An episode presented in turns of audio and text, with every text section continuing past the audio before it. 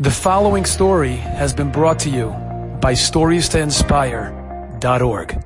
I want to tell you a remarkable story that happened in Lawrence in the Five Towns. It's incredible. I heard it from the person who was collecting tzedakah himself. Ushi Taub, you could use this tzedakah. You could use this story. Listen to this. The a guy who collected tzedakah for the Vizhnitz of Moises in Eretz Yisrael. He lives in Williamsburg. So he tells me that he goes to Lawrence every year, and every year this fellow usually gives him $360. Fine. He comes in last year, the day that Bear Stearns went under. And this guy had tremendous amount of investments in Bear Stearns, and he lost a fortune of money. Now, this guy who was collecting, he didn't know that.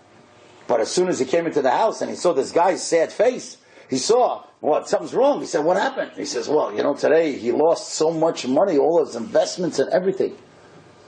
He said, I'm so sorry, you know, that I came to, you know, I, I, come every year. I'm sorry. He said, no, no, no, it's just, I just can't give you what I gave you last year. Okay. So, uh, fine. So he gives him a check and he doesn't want to look at the check in front of him. He doesn't want to embarrass him. He goes outside. He sees it's $500. That's more than last year.